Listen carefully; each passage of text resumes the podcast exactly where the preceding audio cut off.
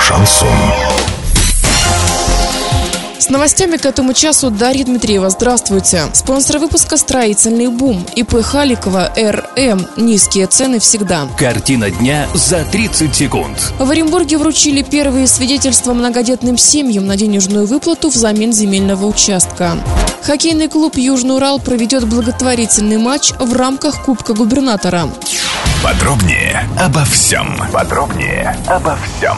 Две семьи получили единовременные денежные выплаты в размере 200 тысяч рублей. Это стало возможным благодаря инициативе главы региона Дениса Паслера. На единовременные денежные выплаты взамен земельного участка в бюджете на этот год предусмотрено 150 миллионов рублей. Инициатива главы области Дениса Паслера, которая предоставляет выбор, что получать деньги или землю, нашла отклик и у получателей субсидии. На сегодняшний день за данные выплаты обратились уже 23 многодетные семьи.